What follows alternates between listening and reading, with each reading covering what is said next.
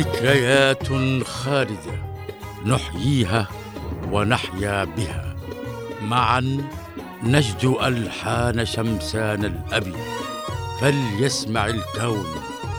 إنا على العهد سائرون. في موكب النور نحو الفجر بالنصر المبين. فجر شمسان. الحلقة الثانية. بعد انتهاء المفاوضات بين وفدي الجنوب والبريطانية التي تمخضت عن استقلال فوري كامل ناجز للجنوب غادر الوفد الجنوبي جنيف. وفي طريق العودة توقف الوفد في القاهرة حيث قابل الرئيس كمال عبد الناصر لفترة دامت أكثر من ثلاث ساعات وطلب فيها أن تكون الجمهورية العربية المتحدة أول دولة تعترف بجمهورية اليمن الجنوبية الشعبية لكي تتولى عمادة السلك الدبلوماسي في عدن. وما أن وصل الوفد إلى مطار القاهرة في طريق عودته إلى عدن حتى أبلغه أحد المسؤولين في المطار أن إذاعة القاهرة تعلن في تلك اللحظة اعتراف الجمهورية العربية المتحدة بجمهورية اليمن الجنوبية الشعبية. وهكذا كان السفير المصري أول عميد للسلك الدبلوماسي في عدن. وبذلك يكون شعب الجنوب قد استطاع أن ينتزع اعتراف رئيس الوفد البريطاني بجدارته.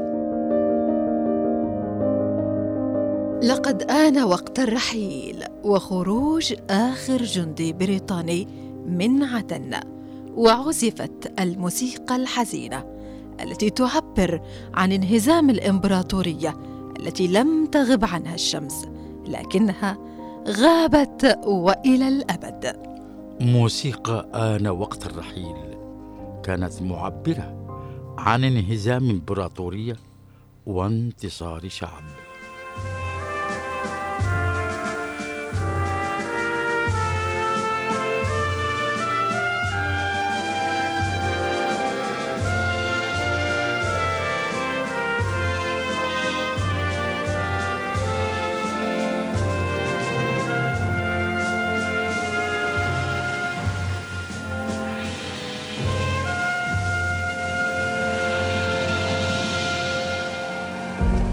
في صبيحة الثلاثين من نوفمبر بدأت ساعة الصفر بل ساعة العمل للدولة الجنوبية الوليدة محملة معها تباشير النصر.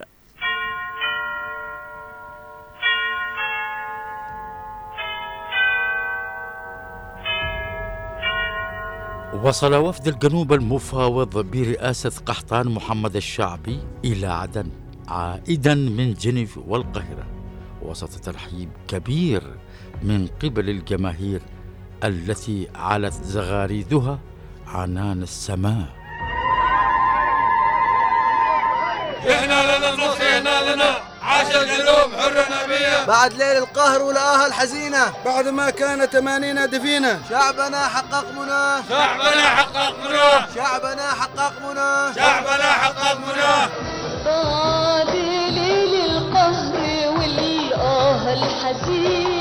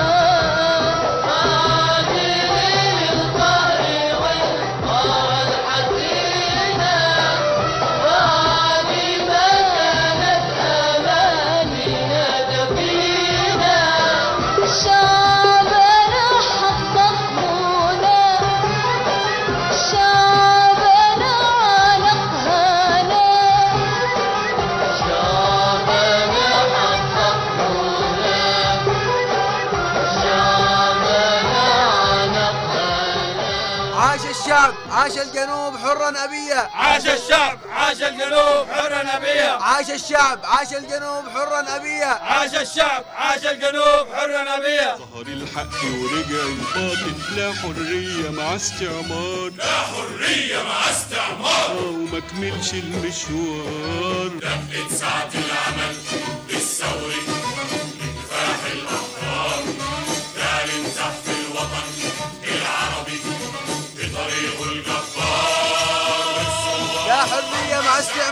لا حرية مع استعمار. لا حرية مع استعمار. لا حرية مع استعمار. هم الشعب عارفين المشوار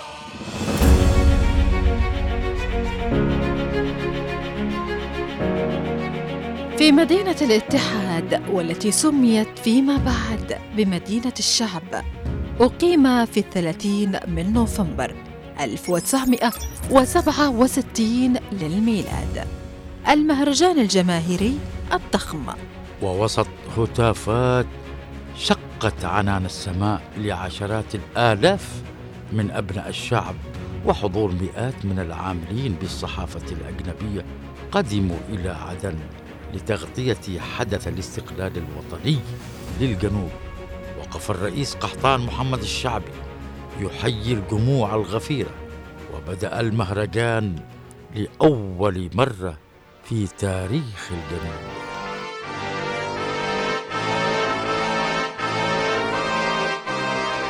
كانت لوحة لوحة وطنية مهيبة وراعية يا ابني. نعم نعم يا با.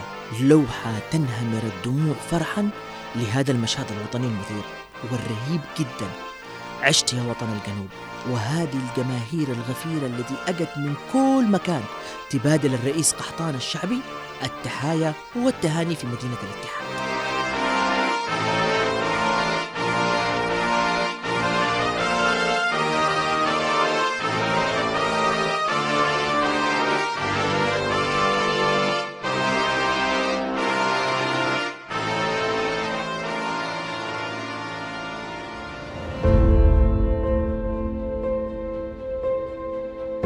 الرئيس قحطان محمد الشعبي بعد أن حيا الجماهير الغفيرة ألقى أول خطاب إلى شعب الجنوب بعد الاستقلال الوطني المجيد في الثلاثين من نوفمبر 1967 للميلاد. جاء فيه. بسم الله باسم الثورة وباسم الشعب الذي آمن أن الحرية تنتزع ولا تعطى. فسار على درب الثورة العظيمة التي فجرتها الجبهة القومية منذ الرابع عشر من أكتوبر عام 1963 للميلاد مقدما الشهداء عن سخاء راضيا بالتضحيات الجسيمة التي تحملها بكل طوائفه دون ما تذمر أو سخط حتى تحررت أجزاء الوطن العظيم من الحكم الاستعماري البريطاني والإقطاع والسلاطين.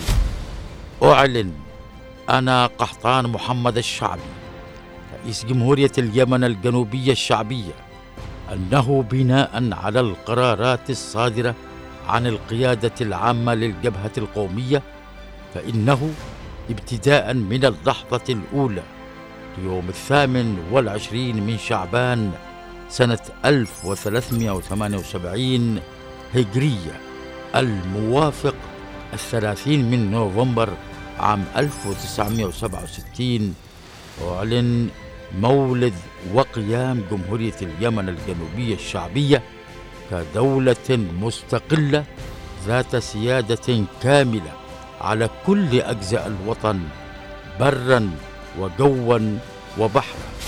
التي كانت تحت السيادة والحماية البريطانية والتي كانت تعرف في السابق باسم عدن ومحمياتها الشرقية والغربية وكل الجزر التابعة لها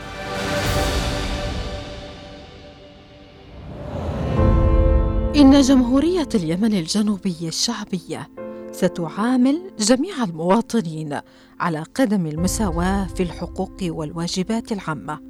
وفي حدود القانون كما أنها ستوفر للمرأة كافة حقوقها كما أنها ستعمل على إذابة النزاعات القبلية والثغرات الإقليمية والفوارق التي خلفها الاستعمار.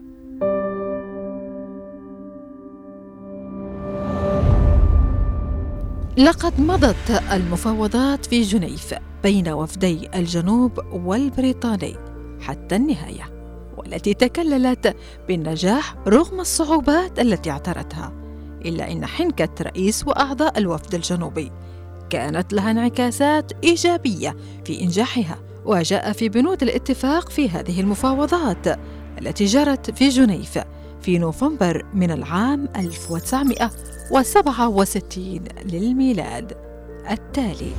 تلتزم الجمهورية بمبدأ استمرار القانون. والمحافظة على الأمن في هذا الإطار العام كما أنها تأخذ على نفسها رعايته والسهر على رعاياها الذين في المهجر. كما تلتزم بحماية الجاليات الأجنبية في مجتمع الجمهورية وصيانة ممتلكاتهم وحقوقهم في حدود القانون. وتعلن أنها قررت الانضمام الفوري لجامعة الدول العربية والالتزام بميثاقها وتؤكد أنها ستعمل سواء في نطاق جامعة الدول العربية أو بالعلاقات الثنائية على محاولة إيجاد صيغ عملية لتوطيد الروابط بينها وبين الدول العربية الشقيقة.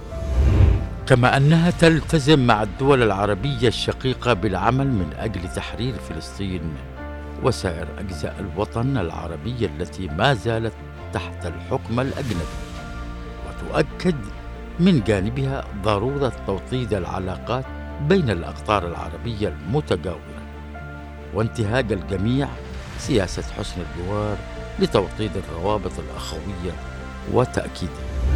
إن جمهورية اليمن الجنوبية الشعبية قررت الانضمام الفوري إلى الأمم المتحدة والالتزام بميثاقها والتعامل مع جميع الدول الأعضاء على قدم المساواة واحترام حقوق الإنسان والالتزام الدولي في كافة المجالات وإنها ستفي من جانبها بالتزاماتها الدولية بما لا يتعارض مع سياستها. كان أول مرسوم جمهوري أصدره رئيس الجمهورية قحطان محمد الشعبي بعد تعيينه بموجب القرار الثاني للقيادة العامة للجبهة القومية كرئيس لجمهورية اليمن الجنوبية الشعبية في يوم الاستقلال الثلاثين من نوفمبر عام 1967 وأيضا بموجب التكليف له في القرار نفسه هو مرسوم تشكيل الحكومة فأعلن أول حكومة من ثلاثة عشرة وزارة.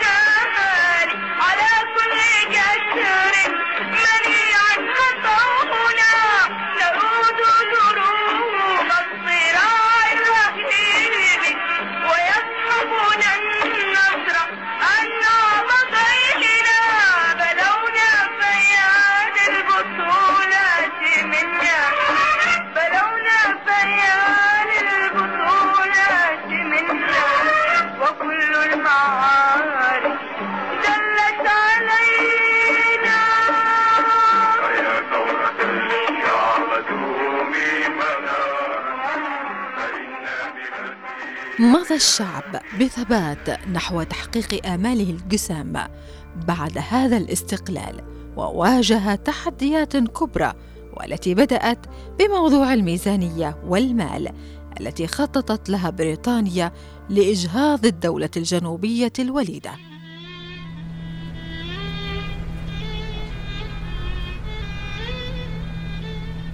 شفت كيف يا ابني لما تمكن الشعب الأبي؟ شعب الجنوب من لوي ذراع بريطانيا. ساعات والتفت هذه الحكومة الاستعمارية إلى أساليب التوائية أخرى. بالله عليك كيف يابا كيف بالله وضح لي أكثر مش فاهم حاجة. أنا أقول لك بعد أن هزم الشعب بريطانيا ورضخت في الأخير استخدمت موضوع المال الفلوس. عشان تواجه الحكومة هذه المشكلة المالية يعني فتتعقد معها الأمور. وتغرس بعدين التنحرات في قلب الحكومة الوليدة عشان تعرف استمع إلى صوت التاريخ. كانت الحكومة البريطانية خلال المفاوضات قد أجلت البند المالي بل وتعهدت بدفعه إلى حكومة الدولة الجنوبية الفتية حال تشكيلها بأيام أو أسابيع لكنها تنصلت. فيما بعد لتضع الدولة الجنوبية أمام أمر واقع ووضع اقتصادي متردي خاصة أنها أي بريطانيا قد عملت على رفع رواتب الموظفين في عدن إلى مستوى تعجز خزينة الدولة الإيفاء بها. ولهذا رفعت الأجور واشترطت على الجبهة القومية الالتزام بذلك ووافقت الجبهة على ذلك أيضا. فما كان من الدولة الجنوبية الفتية ومعها مختلف فئات الشعب إلا أن تتحرر من هذا الشرط الذي أعجز الميزانية عن السداد فخرجت الجماهير إلى الشارع للدفاع عن ثورتها ودولتها وهي تهتف بأعلى الصوت. تخفيض الراتب واجب تخفيض الراتب واجب تخفيض الراتب واجب تخفيض الراتب واجب وهذا كان موقف تاريخي للعمال وحركتهم النقابية.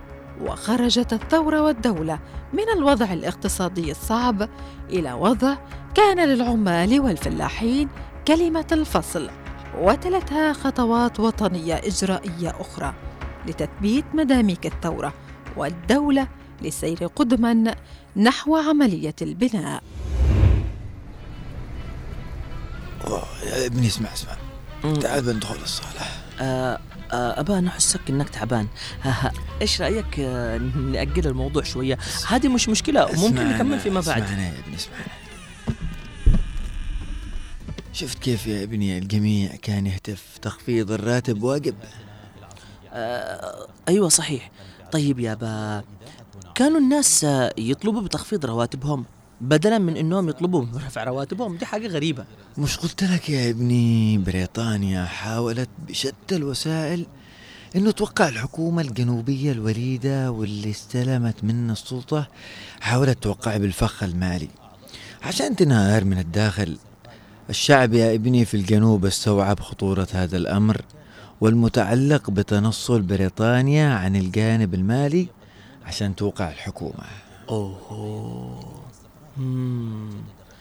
تعرف يابا والله العظيم إنه شعب ذكي وفطن. يا ابني هذا شعب معطاء وغيور على تربته ووطنه. بالله بالك يا ابني هل كان ممكن إنه هذا الشعب بعد كل التضحيات اللي قدمها والدماء اللي سالت إنه يتراجع وما يوقفش مع الحكومة اللي أجت عشان تقود الجنوب الوطن إلى بر الأمان؟ إلى دولة يسود العدل والمساواة ينعم الشعب بالرخاء والتقدم. قبل ده كله بالأمن والاستقرار. أيوه والله يابا كلامك في محله. كان بالفعل وقوف الشعب في المكان الصحيح وضحى من أجل تستقيم الدولة الجنوبية الوليدة. فجر شمسان.